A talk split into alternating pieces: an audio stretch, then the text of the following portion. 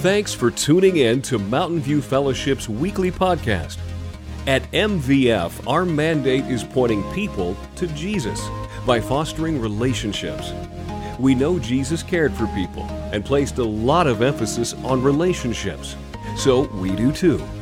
We believe that we're created for relationship with God and that He gave each one of us a desire to belong.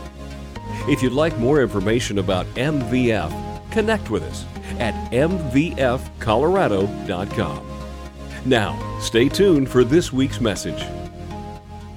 So, today we're going to be talking about worship, and um, we're in a series right now. This is actually the last day of the series. Uh, it's called Boot Camp, which has a little logo, as you've probably seen. Now, I want to take you all the way back to October 3rd, 2021. Ancient history. Does anybody remember what Don spoke on April 3rd, April 3rd, uh, October 3rd? Anybody remember how boot camp started? Fellowship. The pastor's wife got it right. That's good. The rest of you are like drawing a blank. This is good. Okay, we started with fellowship.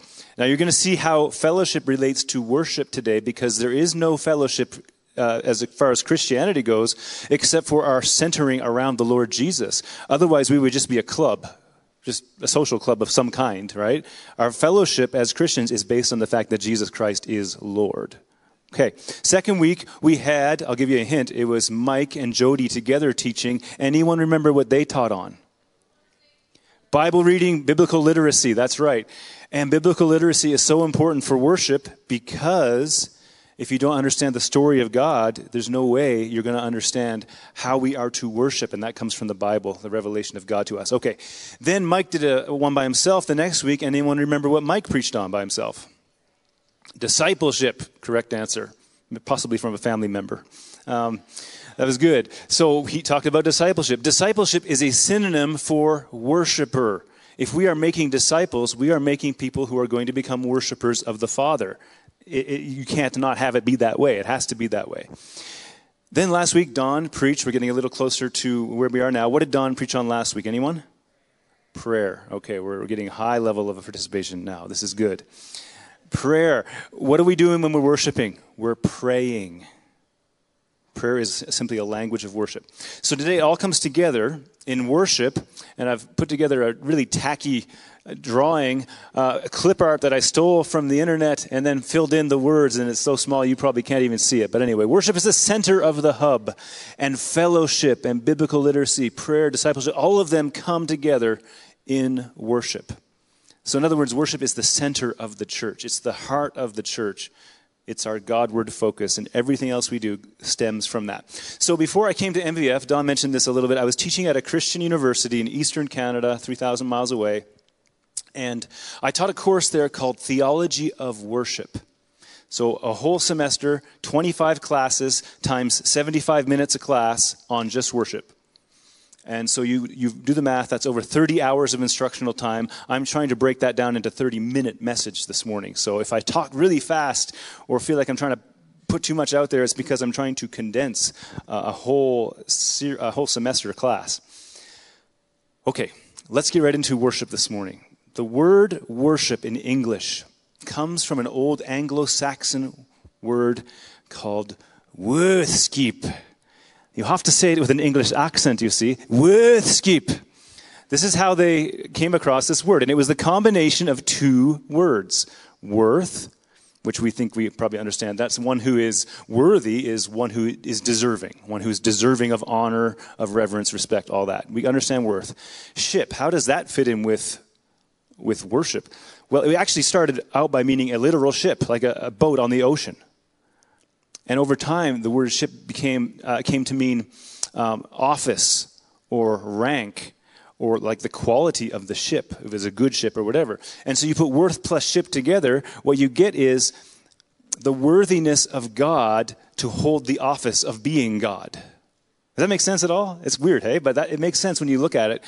The worthiness of God to be called God. Why is he worthy? Well, he's worthy because he's great. He's all powerful. He's the sovereign of the universe. But he's also worthy because he's good. And we know that because of the cross of Christ. He is very good and merciful to us. And so we worship him. Uh, we bring praise and honor to him. And we bring our lives before him. We surrender and we express our worship to Him because He rightly deserves that honor. He rightly deserves the honor that we give Him in worship. And so you and I were actually created to worship. Hardwired by God, our Creator, made to worship. In fact, you can't not worship. It's kind of like a double negative there, but you can't not worship. In fact, I dare you, try not worshiping. You may not worship the God of the universe, but you will worship something else. You see, this is what happens. If you won't worship God, who is true and right and pure, you'll fill the vacuum with something else. You'll worship yourself. You'll worship someone else or something else, a pursuit, maybe a passion, or you'll worship an ideology, just a belief system of some other kind. You can't not worship. The question is, will you worship the true and the living God? That's our focus today.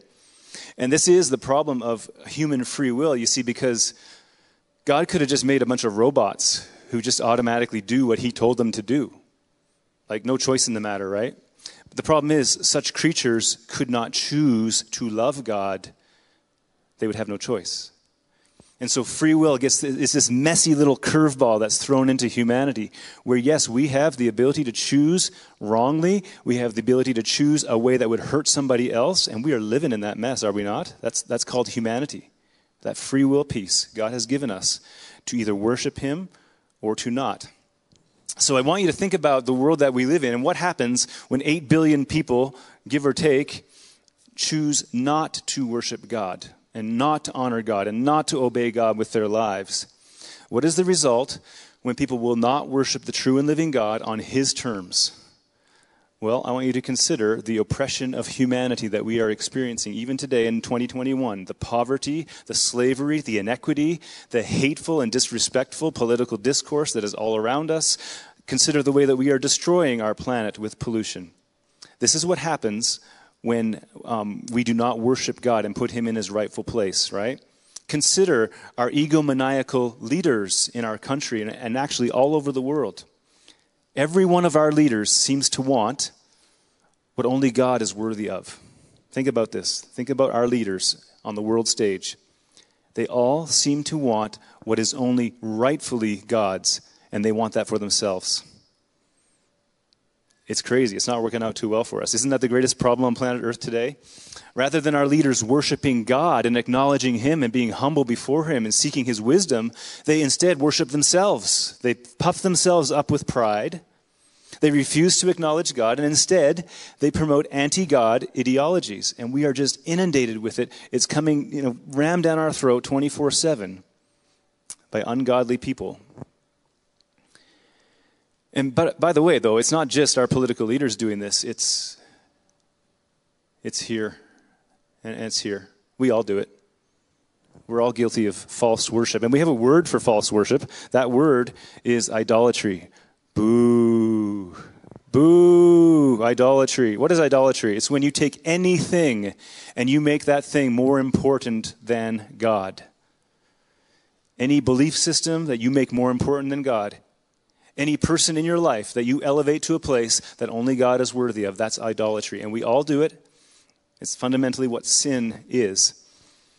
It's the oldest sin in the book, in fact.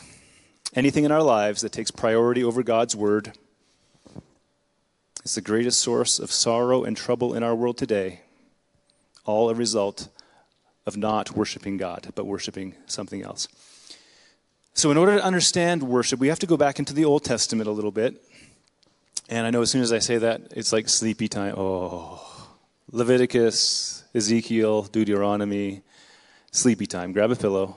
No, actually, quite the contrary. We don't understand worship unless we go back into the Old Testament. And here's what I would challenge you with you can open up the page, any page in the Old Testament, and I can sit with you and draw a direct line between that page of Scripture and our Lord Jesus Christ. You see, the Old Testament is Jesus concealed. He's actually there. He's, he's there hiding in plain sight on every page of the Old Testament. And the New Testament, therefore, is Jesus Christ revealed. Pretty cool. So when we look at the Old Testament, you don't, don't get dropped in the weeds so far that you lose sight of what is actually going on. Every page of the Old Testament is a foreshadowing and, and moving us toward Jesus. And so before Jesus came to earth, there was a system of worship that, that was presented in the Old Testament that God laid out for people. It had many rules and it had rituals and it had a dedicated priesthood that, that operated the sacrifices and the entire system. And worship was tied to a physical location. It was tied to Jerusalem. And at first it was tied to the tabernacle, which was like a tent, a mobile, portable church kind of thing. And then it moved into the temple, the permanent establishment in Jerusalem. But it was the same system of worship, the same sacrifices, the same priests. Uh, it was all pointing the same way. And so, um, as I said, Jesus is concealed in the Old Testament, but through worship, we can see him revealed.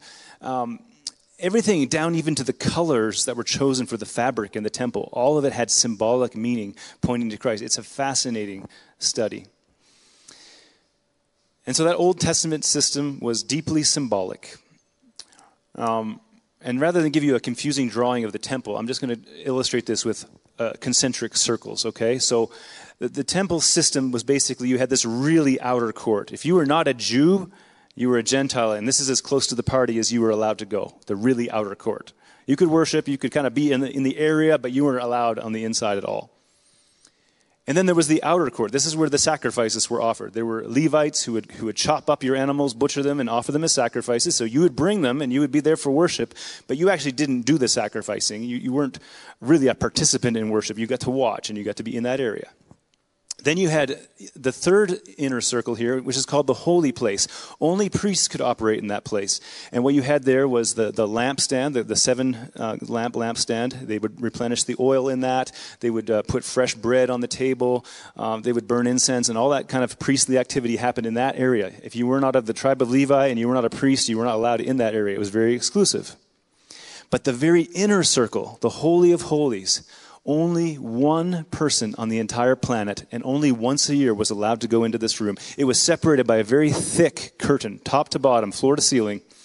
And he was only allowed to go in once a year. And what he would do is he would offer a sacrifice for his own sins, because the priest was a sinner. He would offer a sacrifice for his own sin and then offer a sacrifice for the people. And he would take that blood into the, um, into the Holy of Holies and offer a sacrifice for uh, for the sins of the people, and they would be covered for an entire year. So that's what was happening in the Old Testament. So the worship of God was fairly complicated. A lot of rules, rituals, fancy, fancy pants, clothes they wore as priests, you know, all this kind of stuff. Um, but it was more corporate than personal. In other words, the priest kind of did the work and you kind of watched and you participated in it in the sense that you brought your sacrifice, but it was, it was kind of, there were barriers there. You understand? You could only get so close to God. And it's not that God was impersonal. Actually, we have many examples in the Old Testament of, of God appearing to people and speaking to people and having a relationship with people. David, Moses. I mean, there, there's all kinds of people that we could point to. But that was not the norm for people to have a personal relationship with God. Um, usually, it was the high priest who, who would operate in that way. So, to come before God required three things in the Old Testament. And I want to see if you can pick out the parallels between Old Testament and New Testament. So, number one, you had to have a humble reverence for God, remorse for sin. I mean, the whole point of the sacrificial system was to show that sin is serious in God's eyes, and it requires the death of someone innocent to pay for the sin. And instead of a person, that was an animal. Okay? The second thing it required was the blood sacrifice. The Bible says, without the shedding of blood, there is no forgiveness of sin. And third, you had to have exclusive permission given to you to even be in God's presence. That's what the whole priesthood was about. It was about exclusive access to God's presence. So, I'll sum all that up. Old Testament, you simply didn't have routine access to the presence of God. Only the high priest did, one person on the entire planet, once a year. So, I want you to remember this phrase access to God on behalf of others. That's what a priest had. The high priest had access to God on behalf of others. So that's the backstory of worship in the Old Testament. Now, I want to take us into the New Testament, into the book of Hebrews. And uh, I read the whole book of Hebrews this week in preparation for this message. Hebrews is an awesome book because it ties together the Old Testament system of worship and it helps us see how Christ fulfilled the entire system. And he is what that whole system was pointing to all along And it's a really cool book. It's 13 chapters, beautiful read. And I'm going to pick on a few key scriptures that shows how Jesus Christ himself became our high priest. Check this out. Hebrews chapter 1 says, The Son radiates God's own glory and expresses the very character of God and sustains everything by the mighty power of his command. When he had cleansed us from our sins, he sat down in the place of honor at the right hand of the majestic God in heaven. Hebrews chapter 2 says, Therefore, it was necessary for him to be made in every respect like us, his brothers and sisters, so that he could be our merciful and faithful high priest before God. Then he could offer a sacrifice that would take away the sins of the people. Hebrews chapter 4. So then, since we have a great high priest who has entered heaven, Jesus, the Son of God, let us hold firmly to what we believe. This high priest of ours understands our weaknesses, for he faced all the same testings we do, yet he did not sin. So let us come boldly to the throne of our gracious God. There we will receive his mercy and we will find grace to help when we need it the most. Anybody here in this place need God's grace today? Yeah, we have direct access. It says we, we can come boldly before God directly before God and receive what we need from Him because He's good and gracious to us. This is the basis of our worship.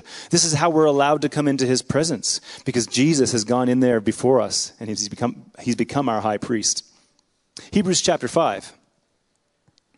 Every high priest is a man chosen to represent other people in their dealings with God. There's that access to God on behalf of other people's business. He's chosen to represent other people in their dealings with God. He presents their gifts to God and offers sacrifices for their sins. And he's able to deal gently with ignorant and wayward people because he himself is subject to the same weaknesses. That is why he must first offer sacrifices for his own sins and then for the people. Hebrews chapter 6. This hope is a strong and trustworthy anchor for our souls. It leads us through the curtain into God's inner sanctuary. Jesus has already gone there for us. He has become our eternal high priest. Hebrews 7. There were many priests under the old system, for death prevented them from remaining in office. But because Jesus lives forever, his priesthood lasts forever. Therefore, he is able once and forever to save those who come to God through him. He lives forever to intercede with God on their behalf. He is the kind of high priest that we need because he's holy and blameless, unstained by sin. He's been set apart from sinners and has been given the highest place of honor in heaven. Unlike those other priests, he does not need to offer sacrifices every day. They did this for their own sins first and then for the sins of the people. But Jesus did this once for all when he offered himself as a sacrifice for the people's sins. God appointed his son with an oath, and his son has been made the perfect high priest forever. One more verse from Hebrews chapter 9. So Christ has now become the high priest over all the good things that have come. He has entered the greater, more perfect tabernacle in heaven, which was not made by human hands and is not part of the created world. With his own blood, not the blood of goats and calves, he entered the most holy place once for all time and secured our redemption forever. That's just a sampling of verses from Hebrews. Check it out sometime. You'll understand how Jesus fulfills this amazing mission and brings about our salvation. Because Jesus came to this earth, he lived a sinless life, and at the cross of Calvary, he poured out his blood to pay for our sins once and for all. At the moment of his death on that cross, we're told there was a great earthquake and in the temple in Jerusalem, there was that curtain. Remember that curtain? It was torn from top to bottom by God Himself. And what did that illustrate? It illustrated that God was saying, the priesthood has been abolished, the sacrificial system has been forever ended. We have direct access into that place for, for all time. All of humanity has direct access into the Holy of Holies. Unthinkable. And this is what happened at the cross when Jesus died. And so Jesus served as our great high priest, and he atoned for our sin with his own blood. And God accepted God, God accepted Jesus' blood in our place. That is the beauty of the gospel. Have you heard this before? We're in church. This is the gospel of Jesus Christ, right? Sacrificial death in our place so that we wouldn't have to die for our sins. That's the good news that we call the gospel. We doing okay? All right, I'm going to go off script here a little bit. Bear with me.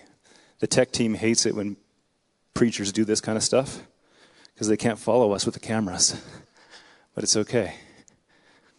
All right. I want to read you one more passage from 1 Peter. 1 Peter chapter 2, 5 and 10, uh, 5, 9 and 10 says this. And you, he's talking about us as Christians, you are living stones that God is building into his spiritual temple. What's more, you are his holy priests. Through the mediation of Jesus Christ, you offer spiritual sacrifices that please God. You are a chosen people you are royal priests, a holy nation, God's very own possession. As a result, you can show others the goodness of God, for he called you out of the darkness into his marvelous light. Did you remember that today? That you, as a Christian, were called out of darkness, out of slavery to the system of the world all around us. That system that makes enemies out of our neighbors, that system that creates hatred and division. You were called out of that darkness into his light, a new way of living you are priests before God. You are holy priests that He is making um, into His own kingdom. Revelation chapter 5, we have this great throne room vision. And it's actually in the song that we sing called Is He Worthy? You guys like that song that we do sometimes? Uh, there's a line in there comes straight from Scripture. He has made us a kingdom of priests to reign with the Son forever. And we will reign with Him forever as a kingdom of priests. We have direct access to God's very presence because we are priests. So I want to do something this morning. Don't be weirded out, but this is going to be fun. Good morning. How are you today? Priest. I just shook the hand of a priest. Another one right here. Morning. Good morning. A priest. Another one. All over the place. I could do this all day. Good morning. Oh, yeah. Don't leave you hanging. Sorry about that, man. Priest. All over this place. It makes the ground level you understand? There is no elevated status in God's kingdom. I could put it this way in common vernacular for you. Y'all are priests. It's true. Every person in this room has the opportunity and privilege of 24 7, 365 access to the very presence, the throne room of God. Come on, somebody. This is good. This is good news. Because Jesus Christ Himself is our high priest and He has made a way for us. So it goes like this If you have surrendered your life to Christ and believed on Him for salvation, forgiveness of sins, you become a priest. What do priests do? They have access to God on behalf of other people. And so, what you can do as a priest, everyone in this room has the ability to set up a meeting between someone else and God. You can set those meetings up because you're a priest. You have been given authority by God to do that because you have access to God on behalf of others. This is a beautiful thing. As a spirit filled Christian, and that very important phrase, as a spirit filled Christian, one who is in touch with the heart of God, one who's keeping their confessions current, one who's seeking the filling and empowering of the Holy Spirit, as that kind of Christian, wherever you are is like a portal between earth and heaven. And you can do that for someone else. You can help point them to Jesus. You can help them be reconciled to God. And so our world needs more priests. Not the kind of priests you're thinking of. Every day, plain clothes priests. That's what our world needs more of. People who are filled with the Spirit of God, because then you can help set up meetings with people who don't know God so that they can be introduced to Jesus. In fact, I'm going to go so far today as to say there is no biblical support in the New Testament anywhere for the modern concept of a priesthood with special robes and titles and ritual and all this kind of stuff. And I don't mean to offend anybody here, but when you put your trust in that kind of a system, I'm, I'm telling you, it's not in the New Testament. That is a man made attempt to control people. It's destructive to people, it harms people. You are all priests, every one of you, direct access to God. And as a priest, your goal is to help people be reconciled to God by pointing them to Jesus. It's not about you. You're a priest. That's pretty cool. That's good for you. But the goal of being a priest is to help someone else get to God, to point them to Jesus. And so the priesthood of believers, like, I hope this is messing with you a little bit this morning because we need to be messed with.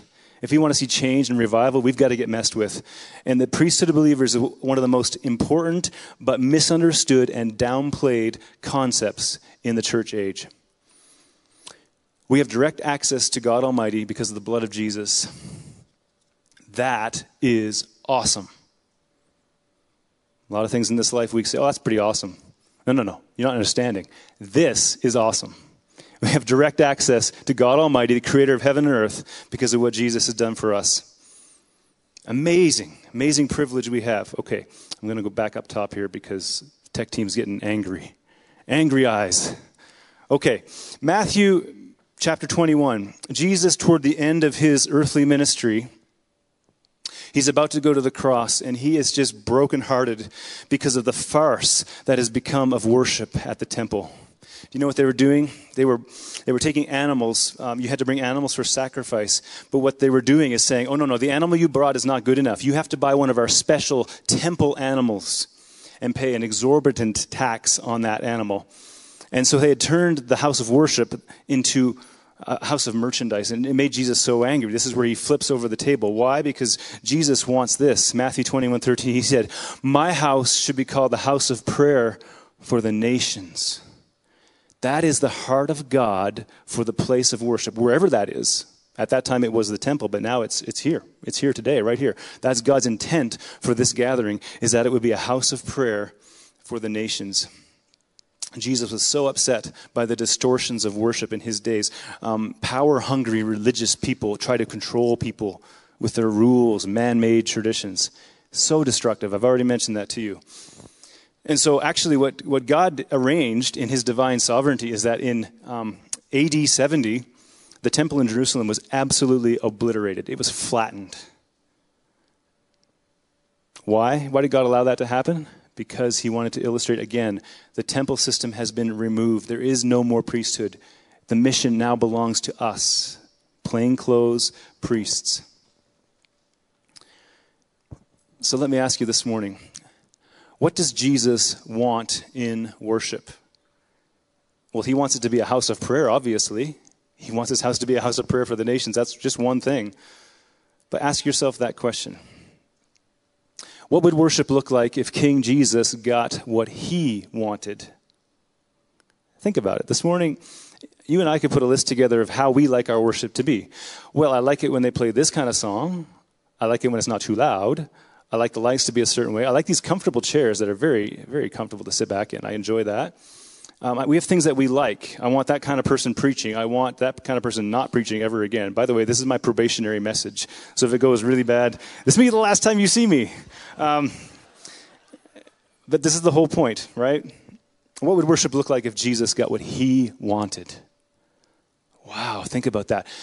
And in your small groups, if you go to small group this week, I, I want to encourage you to ask that question and enjoy the conversation that comes. Well, what would happen? In, well, I think we would confess our sins. Well, if Jesus got what he wanted, I think, I think we would open the Bible and, and read from God's word. I think there would be, there might be some tears for our sin as we, you know, whatever it is. Think about that. What would worship look like if Jesus got what he wanted? See, I want to paint a picture for you this morning for MVF for the years to come um, should Jesus not return anytime soon, and, and we sure hope he does, but let's suppose that he puts it off for a bit longer and we're still here and we've got a mission. I want to paint a vision for you. And it's not just my vision. My vision comes from the Word of God and, and Jesus' desire that his house would be a house of prayer, the place that we gather for worship, because God wants us to experience him in that way. You see, God doesn't want there to be any barriers between people and God the whole ministry of Jesus on the cross was to eradicate all those barriers, right? That's the whole point. He doesn't want there to be any new man made rules to following Jesus. We don't want to make religion into a club or make it hard to understand or make spirituality seem out of reach or only for the elite. I tell you that God hates any kind of system that makes levels of superiority out of people. The Holy Spirit does not like it when religion becomes about us and our little activities rather than about His work in our hearts.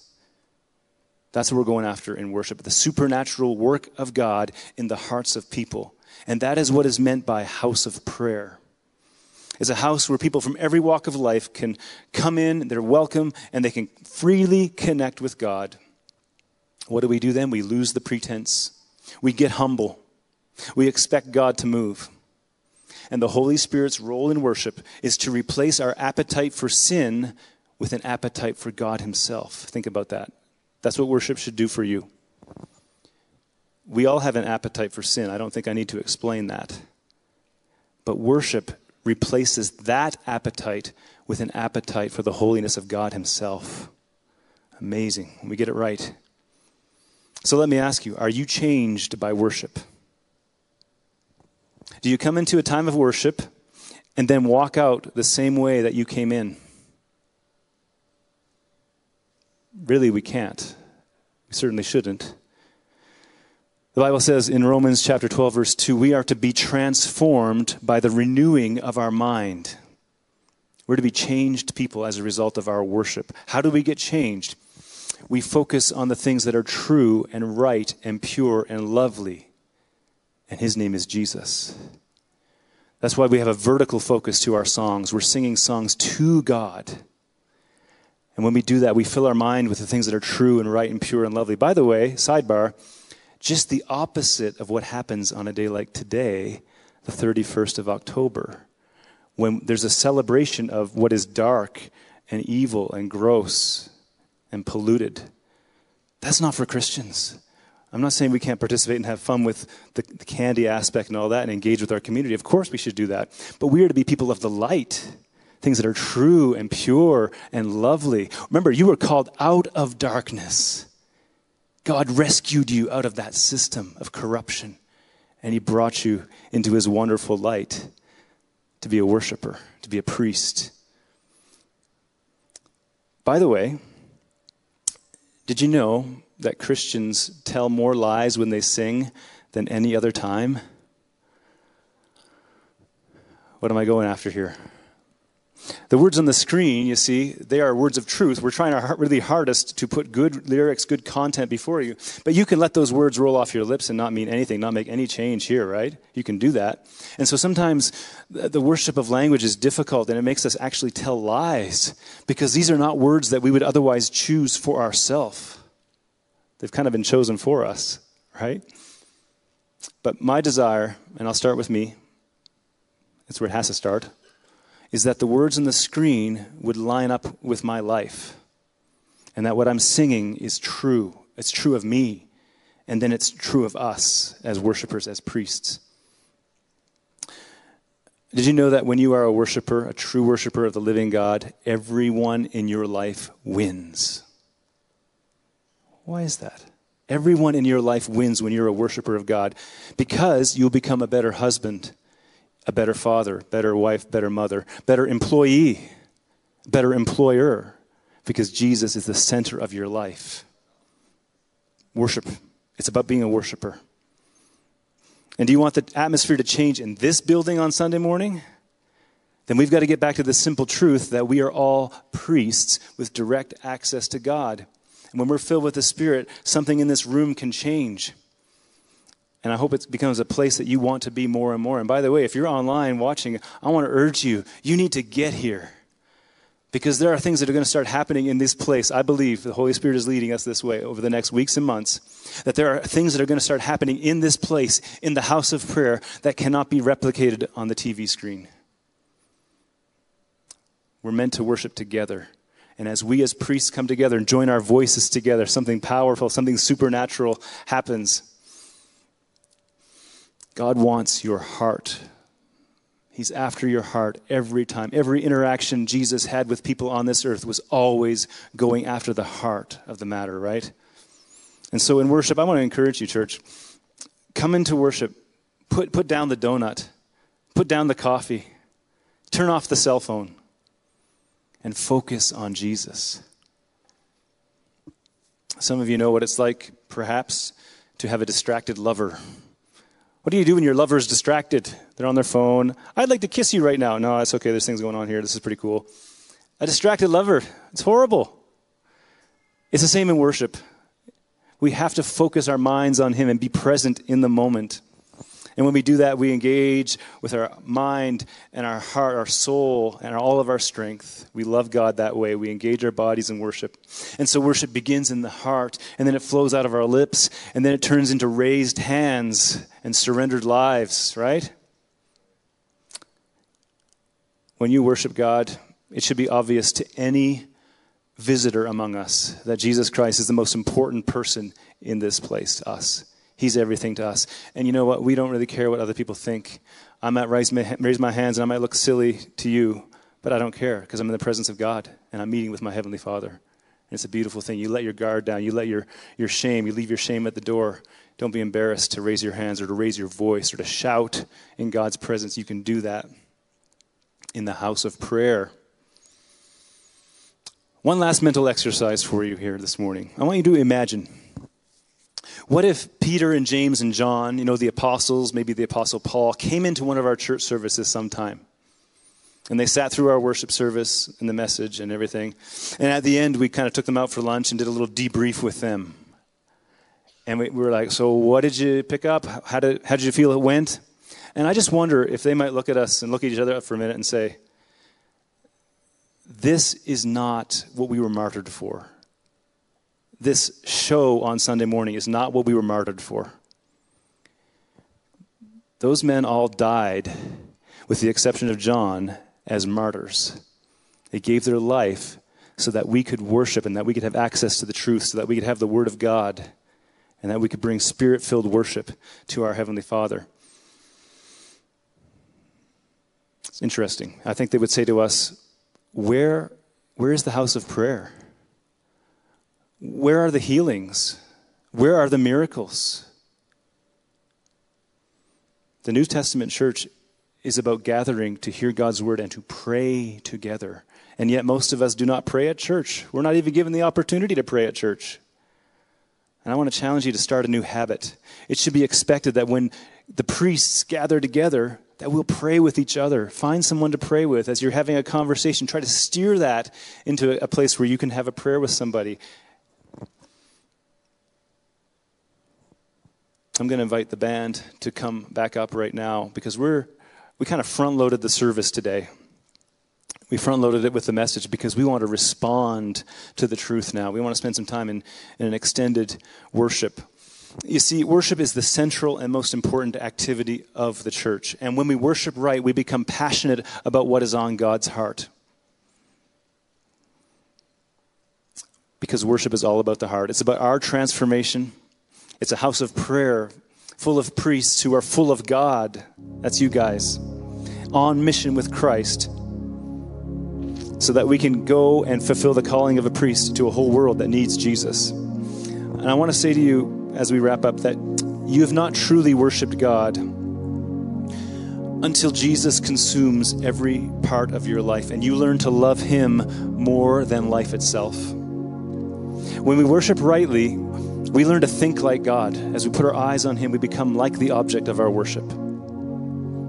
And we learn to love what God loves, and we learn to hate what God hates. I've said this to you before when I've led worship, and I'll probably say it a hundred times in the future. I'm sorry. It's going to get a little repetitive until we start doing that, understanding that that flavor overtakes us. That as we worship God, as we become spirit filled, we will love what God loves and what He calls good and right and true and pure and lovely. We're going to love those things. And we're going to hate the things that are stained and dark and lead to decay and corruption. Not that we hate people, we love people.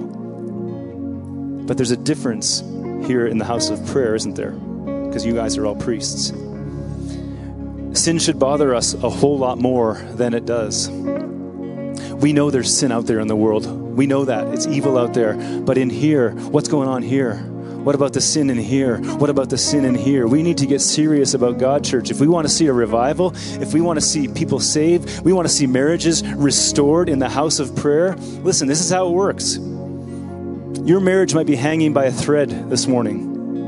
Or maybe it's even gone beyond that. But you know what? When you come into the house of prayer as priests and you get right with God and you surrender your life to His purposes, God can change that broken marriage in an instant. Do you believe that? That's what it's about.